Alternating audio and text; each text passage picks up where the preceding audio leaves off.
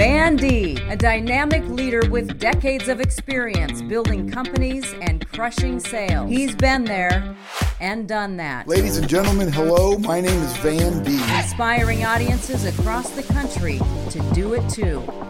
Here's Van. Welcome to Van Deeb's three part series on the power of asking. It's one of Van's all time favorite presentations to teach people how to ask for what they want in life. So here's Van Deeb in part one of The Power of Asking Live. Thank you. Okay, I'm going to put this on real quick. Thank you for coming today. So the presentation today is the power of asking. So hopefully you will leave here more confident than you came.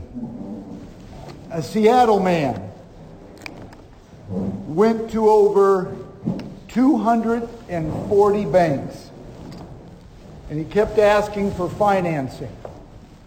Financing for this crazy idea of a coffee shop. Until his 244th financial institution said, yes, sir, Mr. Howard Schultz, we'll loan you money to build Starbucks. He kept asking until he got what he wanted.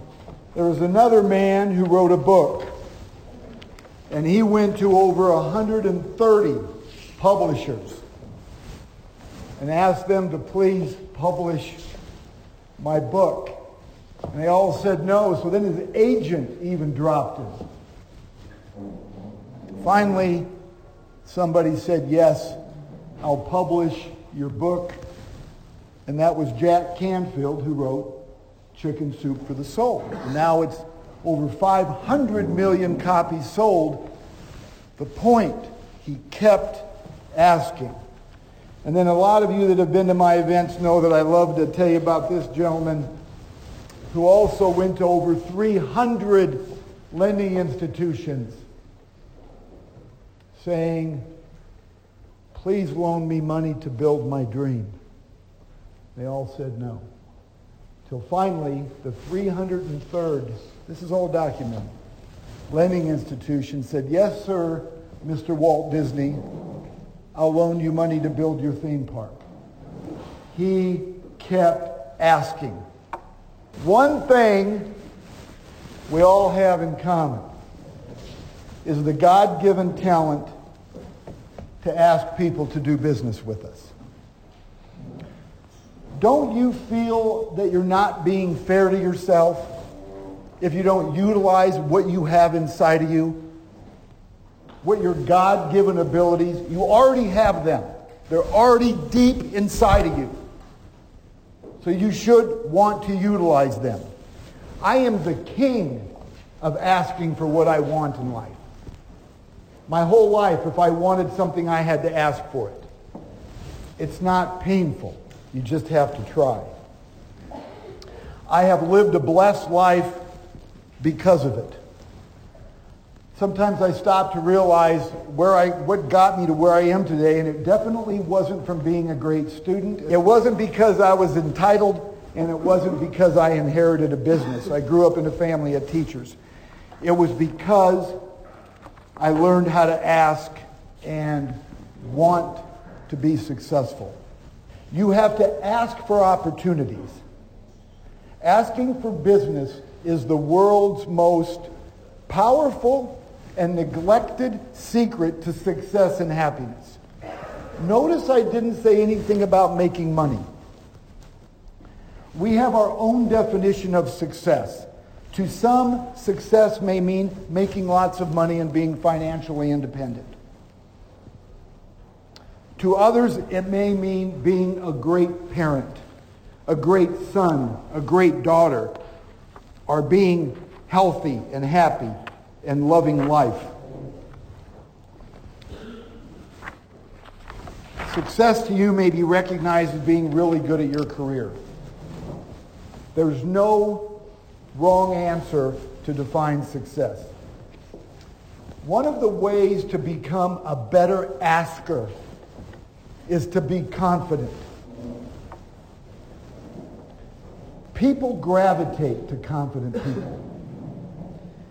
Being confident may mean knowing as much as you possibly can about your product or your service. You will have better results when people you ask to do business with you if you are knowledgeable. And I believe the more knowledgeable you are, the more passion you can create about what you do. Your goal should become to be an authority and to be an expert at what you do and in your industry. I grew up in Omaha, and later, after my school years, I moved to Dallas, Texas. I went to Dallas, Texas with $500 in my pocket and a car that literally I drove there that wouldn't go over 60 miles an hour. And that was down a hill. It was not a, it was not a fancy car. I was just grateful that I had, that I had a car to get me there. When I got to Dallas, I waited tables to put myself through real, to, through real estate school 35 years ago. In my career, my goal was to be recognized and is still today as an expert in real estate. Not just in the business, I want to be labeled as an expert. So I recommend learn your trade. Own what you do for a living. If you don't like what you're doing right now, then keep searching. Don't be happy where you're at if you're not happy. Keep searching. You are the only person who can ask yourself, do you like what you do for a living and do you own your career or are you just taking up space and passing through life as a guest? You know what I'm talking about. You either own what you're doing or you're just going to show up and pass through. One of the ways of not being a guest in life and taking ownership is you have to be comfortable asking people to do business with you. It's not fatal. No one's ever died from saying, please do business with me. Then there's always begging. You have to take baby steps. If you're not comfortable asking people or going or that confident to ask people, try it. Take baby steps. Once you make taking baby steps a discipline, watch what happens. It will slowly become natural to you, and then it will become a habit. So the big question, I could go on and on and on about being a great asker. But the big question is, are you worthy? Are you the type of person that people want to help? Are you the type of pe- person that people want to help when you ask them to do business with you? I have a lot of people that ask me to do business with them. I just don't care for them. So what if you don't care for somebody? You going to give them business? I don't think so. I want to give business to people that treat people well and that take care of customers. So some of the things you've got to ask yourself. Are you present when you are with people? Or do you check your phone constantly? You think people want to give people business that aren't present when you're in front of them? I got my favorite trainer in the whole world, Eric Bird, back there shaking his head. Say hello, Eric.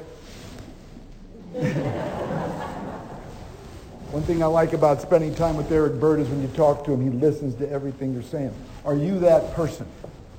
Do you give people your undivided attention? And we're all guilty of this. I'm guilty of the things that I'm telling you not to do because we're not perfect.